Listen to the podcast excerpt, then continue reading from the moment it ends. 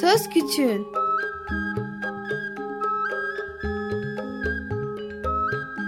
Bir Çocuk Hakları Programı Bilgi Üniversitesi Çocuk Çalışmaları Birimi hazırlıyor ve sunuyor. Çocuk Hakları Savunucusu Özel Sezin Okullarına katkılarından dolayı teşekkür ederiz.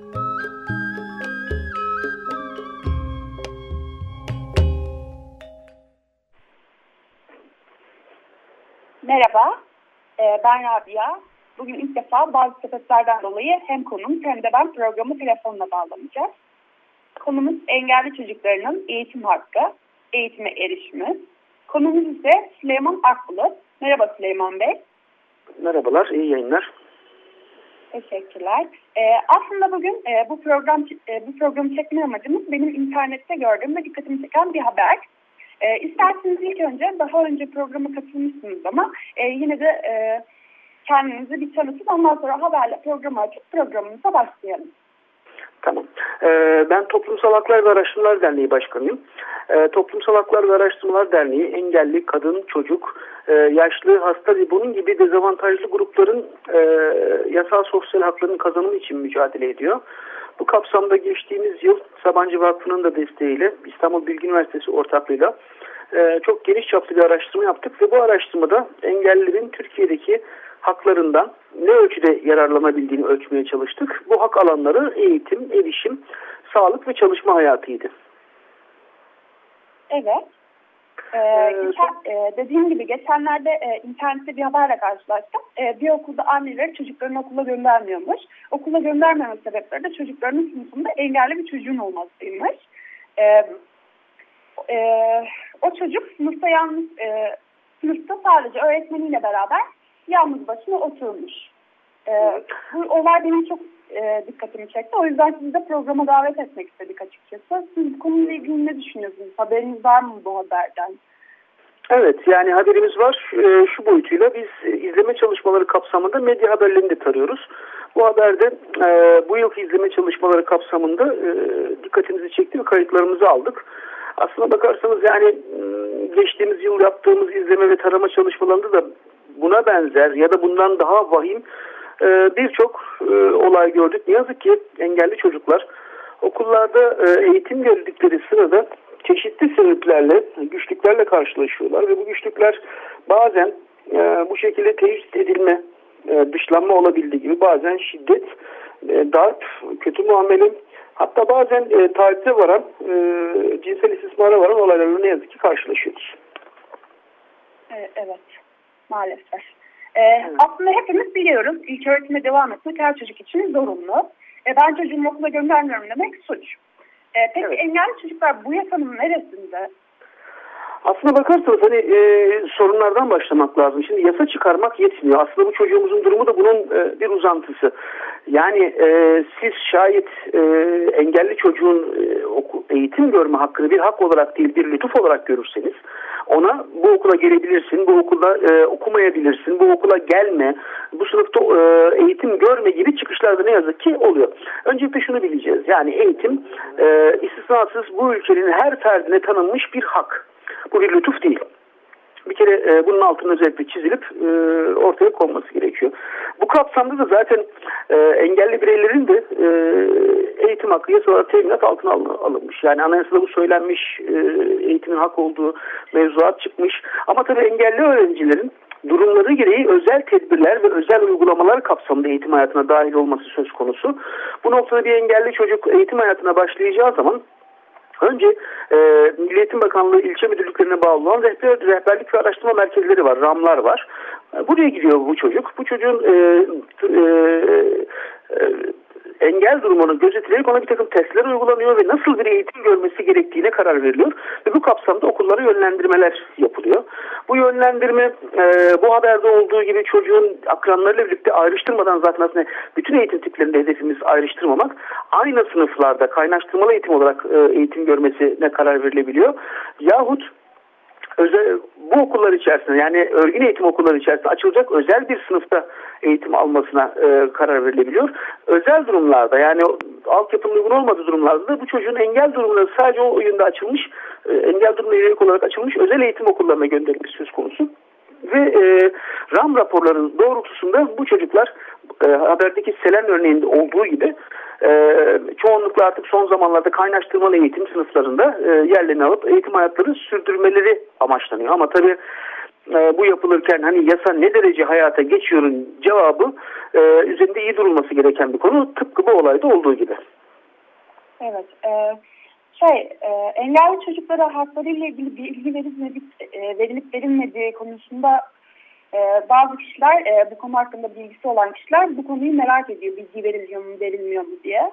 Ee, çocuklara bu konu hakkında bilgi veriliyor mu haklarıyla ilgili peki? Aslına bakarsanız yani çocuklara bilgi verilmekten önce çocuğun gittiği okuldaki e, okul idarecilerine, çocuğun gittiği e, sınıftaki öğretmene e, hatta e, çocuğun sınıf arkadaşlarına bilgi ve eğitim, bilinçlendirme eğitim verilmesi gerekiyor.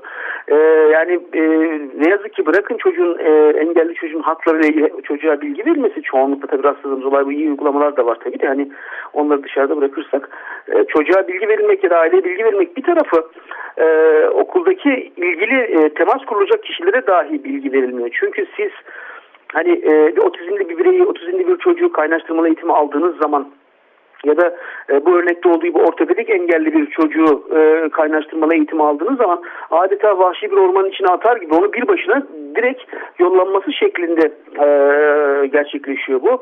Öğretmen o çocuğa nasıl davranacağını, e, onun becerilerini nasıl en üst seviye çıkartacağını bilmiyor. E, keza sınıfta yan sırasında e, oturduğu sırada yanındaki çocuk bilmiyor. E, okul müdürü bilmiyor. E, dolayısıyla bunu çocuklar ve okul müdürü ve e, öğretmen bilmediği için engelsiz çocukların aileleri bilmiyor ve e, sorunlar yaşanmaya e, başlanıyor ve bu sorunlar da kendine ne yazık ki e, kimi zaman da ayrımcılık suçu, e, kimi zaman da böyle insanlık suçu, de, suçuna varacak derecede olumsuz sonuçlar e, ortaya e, çıkarabiliyor. E, aslında biliyoruz ama yani siz bu olayın içinde olduğunuz için e, size de sormak istiyorum. Bu olaylarda çocuklar neylerle karşılaşıyor, ne tepki veriyorlar? Aslına bakarsanız yani e, yani her engel grubunun e, yeteneği ve becerisi farklıdır. Onun dışında bu e, ben engelli bir, bir bakıma parmak izine benzetiyorum. Sonuçta her kişinin e, özellikleri farklı. Her birey farklı ve mizaçları da farklı. E, dolayısıyla her şeyden önce temelde bir hmm, yani okula girişte bir okulda e, engellinin durumuna uygun fiziksel erişim düzenlemeleri bir sorun. Ama diğer taraftan sahada bizim en çok gördüğümüz bunun yanında diğer bir sorun da iletişim sorunları.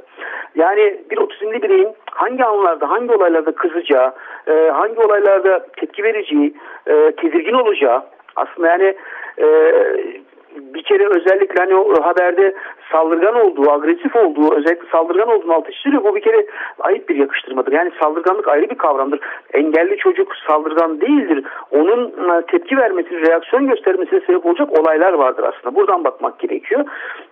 Ee, ve e, örneğin bir otizmli birey aşırı kalabalıktan aşırı gürültüde tedirgin olur ve tedirgin olduğu için tepki verir. Bu onun saldırganlığı değildir. Ama siz e, buna ilişkin gerekli bir iletişim çalışması yapmazsanız e, ve e, gerekli tedbirleri almazsanız bulunduğu ortamda bilgilendirmeyi yapmazsanız işte bu bir olay olarak ortaya çıkar. E, ve ondan sonra da e, sınıftaki diğer çocukların e, sıkıntısı doğar. O ailelere yansır ve biz bu engelli çocuğu istemiyoruz gibi e, aslında çok basit tedbirlerle e, gayet güzel bir şekilde kaynaştırmalı bir ortam yaratılabilecekken e, ayrımcılık suçunu doğuracak sonuçlar elde ederiz. Ortopedik engelli birey için şimdi o haberi detayları çok belli değil. Hani sonuçta e, çocuğun bazı şeylere reaksiyon gösterdiği belirtiliyor. E, onu e, fiziki e, tepkiler verdiği hatta söyleniyor. Ama bunu iyi incelemek lazım. Acaba bu çocukla e, sınıftan birileri alay mı etti? Ya da onun bir şekilde e, engelinin e, doğurduğu sıkıntıyı e, yüzüne vurarak onu mahcup mu etti? Onun utanmasına mı sebep oldu? Ya da çocuğun kendini aşağılanmış hisset, hissetmesine mi sebep oldu? Şu, bu an, şu anda bunu bilmiyoruz. Ama mutlaka ve mutlaka bu ve bunun gibi olaylarda arka planda e, engelli çocuğun eğitim göreceği ortamda e, fiziki tedbirlerin dışında iletişimle ilgili özel bilgilendirme ve özel tedbirler eğitim e, kalitesini arttırması ile ilgili özel tedbirler alınmadığı için bu yaşanıyordur. Yoksa hiçbir çocuk e, bir başka çocuğa sebepsiz yere tepki göstermez. E, tabii burada e, en son suçlu o sınıftaki çocuklar. Yani engelli çocuk ve onun yanındaki arkadaşlar. Onlar çünkü zaten çocuk oldukları için neyin ne olduğunu henüz ayırt etme çağında değiller. Bütün mesele, bütün bu olayların arka planının gelişmesi esnasında ya da bütün bu olaylar gerçekleştiği anda, o ana kadar e, bu çocuğun etrafındaki öğretmen neredeydi ve ne yapıyordu? Ya da okul idarecileri neredeydi ve ne yapıyordu? E, ve biz geçen seneki araştırmalarımızda da gördük ki, bu seneki araştırmalarımızda maalesef tablonun değişmediğini ortaya koyuyor. E, bu yetkili kişiler e, olaylara e, ilgisiz bir haber e, ve e, ön yargılı yaklaşıyorlar, uzakta kalıyorlar. Sadece olay olduktan sonra artık hani e, tırnak içinde söyleyeyim testi kırıldıktan sonra zevahiri durumu kurtaracak açıklamalar e, yapıyorlar.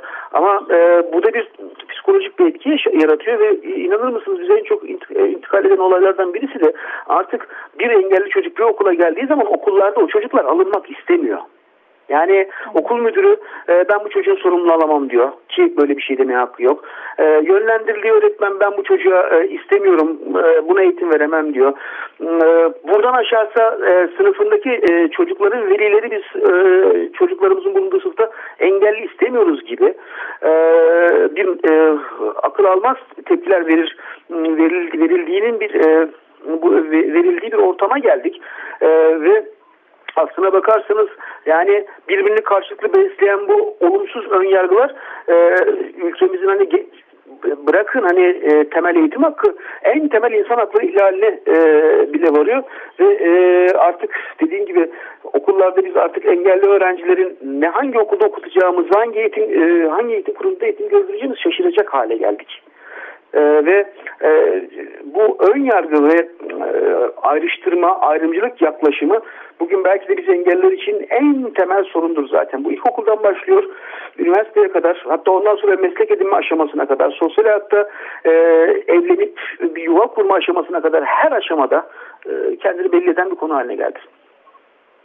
Ya aslında konumuz çocuk ve e, e, engelli çocuğun eğitim eğitimdeki hayatı diye bir başlıkta bulunduk ama e, aslında çocuk, engelli çocukların e, okula giderken ulaşım sorunları da oluyor. Yani e, otobüste yaptıkları falan e, dışlandıkları konular haricinde e, sağa gitseler e, rampa yok, sola gitseler rampa yok, ortada bir direk. E, günümüzde bisiklet yolu bile varken engelliler için hazırlanmış doğru düzgün bir tane ama bir yol yok yani. Yani e, bırakın okula gelmeye bir kere okula gitme imkanınız yok. Yani e, diğer çocuklar servisleri okullara gidebilirken, gidebiliyorken engelli çocukların gidebilecekleri servisleri daha yok. Bakın ayrımcılığı biz nasıl tanımlıyoruz biliyor musunuz? Herkese tanınmış bir haktan siz bir e, fiziksel fonksiyon kaybınız yüzünden yararlanamıyorsanız bu bir ayrımcılıktır. Şimdi bir veli bir çocuğu, çocuğunu okula kaydettirdiği zaman oraya ilişkin bir servis olmadığını duyduğu zaman nasıl bir tepki verir? Yani benim çocuğumun eğitim hakkı engelleniyor der. E şimdi peki engelli çocuğun e, tıpkı diğer çocuklar gibi okula servisle gitme hakkı var mı? Var. Ee, ancak engelli kişiler, engelli çocuklar için bu hak istendiğinde e, nereden e, size e, ulaşımı sağlayalım gibi garip aslında e, hani dediğim gibi suç e, içeren izahatlarla biz durumu açıklamaya çalışıyoruz. Oldu ki anne kucağında sırtında, baba kucağında sırtında bu çocuklar okullara geldiler. Sonraki aşamada dediğiniz gibi ee, okulların durumu karşımızda. Hani e, 2005 yılında bir kanun çıktı ve 7 yıl içerisinde e, eski okulların tümünün engellilerin kullanımına erişime uygun hale getirilmesi öngörüldü. 2005 yılından sonrakilerinde tamamen engelliye uygun yapılması gerektiği kayıt altına alındı. Ancak bugün baktığımız zaman okulların hala çok ciddi bir sorunu bölümünün, ezici bir bölümünün e, girişinde da rampa dahi olmadığını e, görüyoruz. Halbuki bu çocuklar için e, eğitimin engelsiz e, ortamlarda sürdürmesi lazım. Bakın engellilik yoktur. Engelleme hali vardır. Şimdi bu çocuk okuldan geldiği zaman e, kimseden yardım almadan e, bir rampadan okuluna girebilmeli. E, sınıfına gidebilmeli. Tekerlekli sandalyesi varsa ona uygun bir sırasında oturabilmeli. Görme ya da işitme engelliyse ona ilişkin altyapı oluşturmuş olması lazım. Mesela görme engelliyse onu e, yazıları büyüten az gören birisi ise ekranlar olması lazım. işitme engelli ise bu çocuğun ön sınıfta dudak okuyabileceği şekilde olması e, bir yere oturtulması lazım. E, engelli tuvaleti olması lazım. Özel destek eğitim odaları olması lazım eğitimde. Çünkü e, ne kadar da olsa bazı dezavantajlar yüzünden diğer çocuklarla aynı hızda davranamayabiliyorsunuz, bilgi alamayabiliyorsunuz. Böyle durumlardaki dezavantajı ortadan kaldırmak için özel destek e, çalışma odaları olması lazım. Ama e, ne yazık ki hani bu idealize edilmiş ortam e, modelini ezici bir çoğunlukla Türkiye'de hala bulamıyoruz. Ondan sonra da dönüp şu soruyu soruyoruz kendimize. İşte neden engeller iş bulamıyor?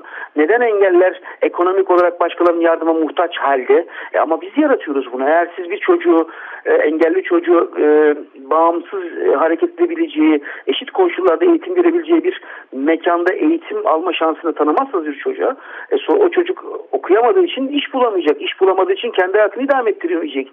Ve e, bu noktada işte eğitim hayatındaki e, bu engeli, burada yaşanan sorunları e, sorunların aslında Türkiye'deki engellilik sorununun engellerin içinde sorunların temelinde olduğunu görmemiz gerekiyor. Ve ne yazık ki biz bunu görmek yerine işte e, o haberde olduğu gibi e, çocukları bir şekilde taciz ederek rahatsız ederek hani taciz illaki fiziki bir taciz olması gerekmiyor. Siz o çocuğa kendini sınıfta fazlalık gibi hissettirirsiniz. Bu çocuk iki sene sonra, üç sene sonra e, travma ala ala ala ala en son şunu söyleyecek. Ben artık okula gitmek istemiyorum. Nitekim Türkiye'deki tabloda hani eğitime ilişkin sayılarını ortaya koyduğu grafik de bunu tamamıyla doğruluyor. Evet.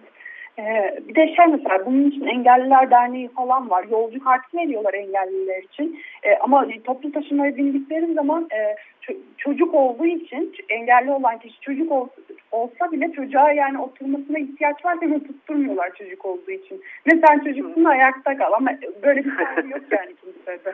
ya tabii şöyle. E, Yolcu kartı veriyorsun ama oturmasına izin vermiyorsun. Aslında şimdi bakın engelli dernekleri dediniz hani e, orada biraz üzerine durmak lazım. Şimdi e, bu sorunun hani evet toplum bu konuda bilinçsiz, bilgili değil. E, konunun e, derinliğini, önemini e, kavraması gerektiği gibi kavrayamamış olabilir ama bunda en büyük suçlular da suçlu da engeller konusunda çalışan sivil toplum örgütleri. Bakın bunun bir kere şey yapmak lazım. Biz engelli sivil toplum kuruluşları dediğimizde aklımıza ilk gelen şey yardım toplayan, işte tekerlekli sandalye dağıtan, e, işte e, medikal malzeme dağıtan dernekler anlıyoruz. Hayır. Bakın engelli sivil toplum kuruluşları yardım temelli çalışmak yerine e, engellerin haklarının hayata geçmesi için çalışmak durumunda ve hak ihlallerinin olduğu yerde konuya müdahale olup e, o engelli bireyin hakkını savunması gerekiyor. Yani şunu sormalı sivil toplum kuruluşları hem devlete, Milli Eğitim Bakanlığı ya da oradaki bir okula neden kanunlara rağmen hala bu okullar böyle?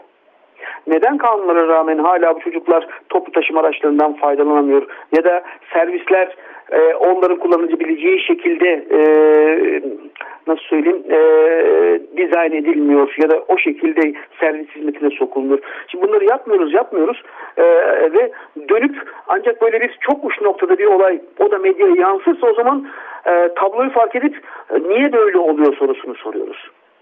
E, bu aslında toplumun sivil toplum kuruluşuyla devlet kuruluşuyla, sokaktaki yaşayan sıradan vatandaşıyla, okuldaki öğretmeniyle herkesin el atması gereken bir konu. Ee, aslında programdan önce de konuştuğumuz gibi e, benim de ameliyat oldum. Ben de okula gidemiyorum. Siz bana demiştiniz ki evde de eğitim görebilirsiniz. Peki mesela ben şu anda bunu öğrenmiş oldum ama bilmeyenler için isterseniz bir söyleyebilirseniz nasıl bu oluyor, nasıl gerçekleştirilebilir? Ya aslında e, Türkiye'de engelliler konusundaki mevzuat, eğitim konusundaki mevzuat e, neredeyse uluslararası standartlar. Burada bir sorun yok. Bütün mesele neyin, nerede, ne zaman ve nasıl uygulanacağı. Şimdi bakın e, evde eğitim hakkı bile tanınmış. Ama bakın burada altını çizmek istediğim bir nokta var.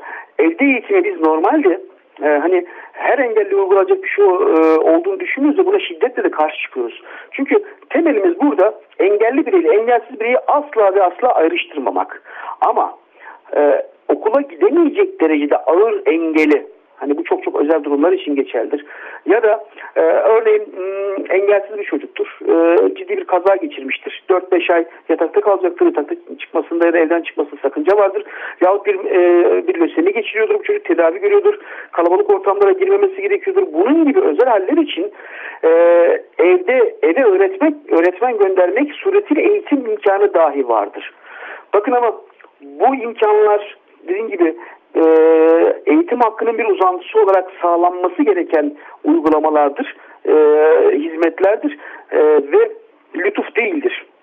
Ee, ancak biz dediğim gibi mevzuatı çıkartıyoruz ama ne kadar e, buna ihtiyaç duyan e, birey evde eğitim alabiliyordur sorusuna maalesef çok küçük rakamlarla yani yanılmıyorsam geçtiğimiz sene e, birkaç yüz öğrenciyle sınırlıydı bu. Hani onu te, e, çek etmem lazım, kontrol etmem lazım ama e, şimdi burada sorun şu engelli bireyler, engelli çocuklar da aileleri bilinçli olmadığı için gerekli durumlarda bu haktan faydalanıyor.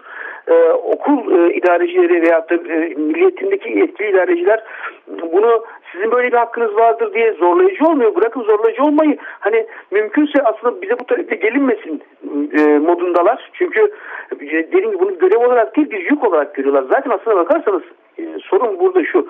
Engellilere e, çocuklara birçok hak tanımış eğitimle ilgili ama e, yasayı uygulayacak kişiler engelli engelli öğrenci bir yük olarak görüyor. Bakın okul müdürünün ben sizin çocuğunuzu sorumlu alamam gibi bir e, açıklama yapması akılla, e, mantıkla, hukukla açıklanacak bir şey midir? Ne münasebet? Bunu siz nasıl söylüyorsunuz? Sizin okulunuza gelen her çocuğu siz sorumlu alıyorsunuz. Engelli çocuğun niye almıyorsunuz? Yani bir de e, hani e, burada şeymiş gibi hani lütufta bulunmuş gibi kimis istediğime bu e, istediğimin sorumluluğunu alırım istediğimi almam gibi durum ortaya çıkar ki zaten aslında bu da vahim bir tablodur. Burada tekrar ediyorum üzerinde durmamız gereken konu bu haklar e, onlara bir lütuf olarak değil bir hak olarak olması gerektiği için tanınmıştır. Herkes hakkını ve ödevini bilecek e, ve bunun gerektirdiği aksiyonları geliştirecek. Bunun içerisinde okulun fiziki olarak düzenlenmesi de vardır. Bunun içerisinde e, o, çocuğun gittiği sınıfta e, e öğretmenin ve öğrencilerin bilgilendirmesi de vardır. Ama bakın ben size bir rakam vereyim. Bugün Türkiye'de 13,5 milyon civarında ilk ve orta öğretimde öğrenci var. Ve bunun sadece yüzde bir buçuğu engelli çocuklar. Aslında gayet iyi biliyoruz ki bu rakamın en az yüzde üçlerde yüzde dörtlerde yani olması gerekenin iki üç kat e, yukarısında olması lazım. Ama ne oluyor biliyor musunuz? Bakın orta öğretimde 140 bindeyken öğrenci sayısı orta öğretim biliyorsunuz mecburi. Orada mecburen bir şekilde İTKK'a gidiyor. Lisede bir anda o hala hazırdaki rakam bile onda birine düşür ve 15 bine düşür. Yani buradan şunu çıkartıyoruz. Engelli öğrenciler eğitim hayatlarını çeşitli engeller sebebiyle ki buna kötü muamele ve e, olumsuz yaklaşımlar dahil bu tür engeller yüzünden eğitim hayatlarında e, eğitim hayatlarını terk ediyorlar. 15 bin e, lise öğrencisinden bahsediyoruz. Bakın 5 milyon üniversite öğrencisi varken bugün Türkiye'de sadece 2012-13 öğretimde 6500 tane engelli üniversite öğrencisi var. Yani 10 binde 35. Biz e, yaptığımız olumsuz uygulamalarla okullara uygun yapmayarak ya da okuldaki davranış e, e, kalıplarımızı doğru bir şekilde tanımlamadan bunu gerçekleştirmeden dav, e, e, engelli öğrencileri okullara aldığımız için onların zamanla eğitim hayatlarından e, tırnak içinde söylüyorum neredeyse travmalar yaşayarak nefret ederek feragat etmelerine sebep oluyor.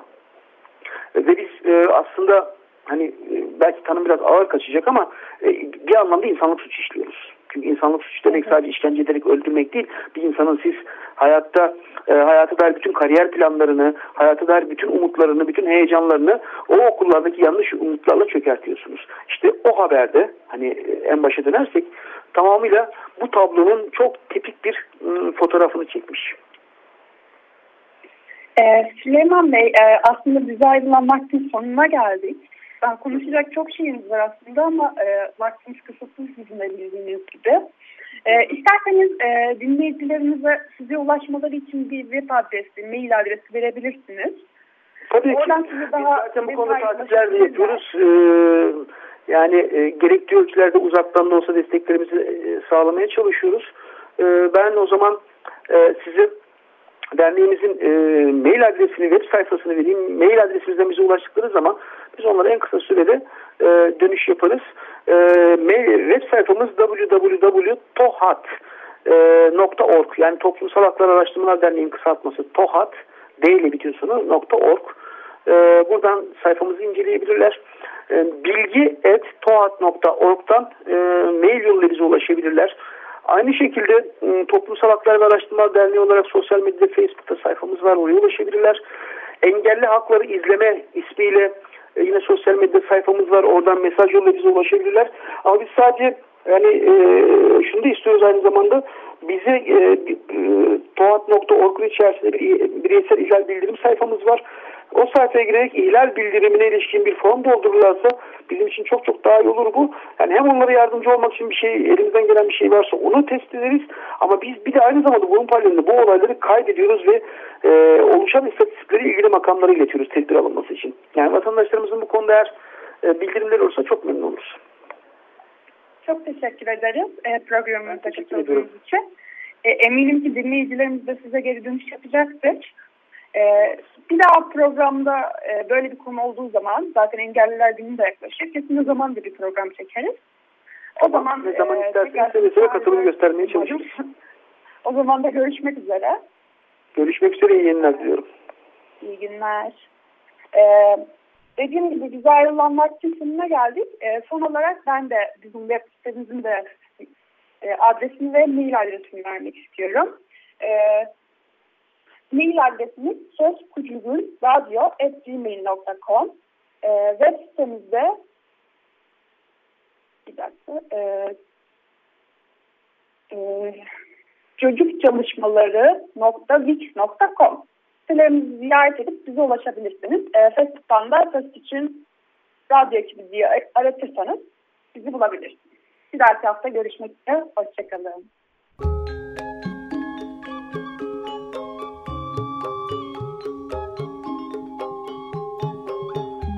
Söz Küçüğün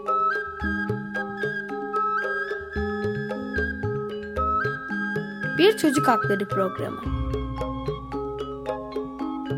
Bilgi Üniversitesi Çocuk Çalışmaları Birimi hazırladı ve sundu. Çocuk Hakları Savunucusu Özel Sezin Okullarına katkılarından dolayı teşekkür ederiz.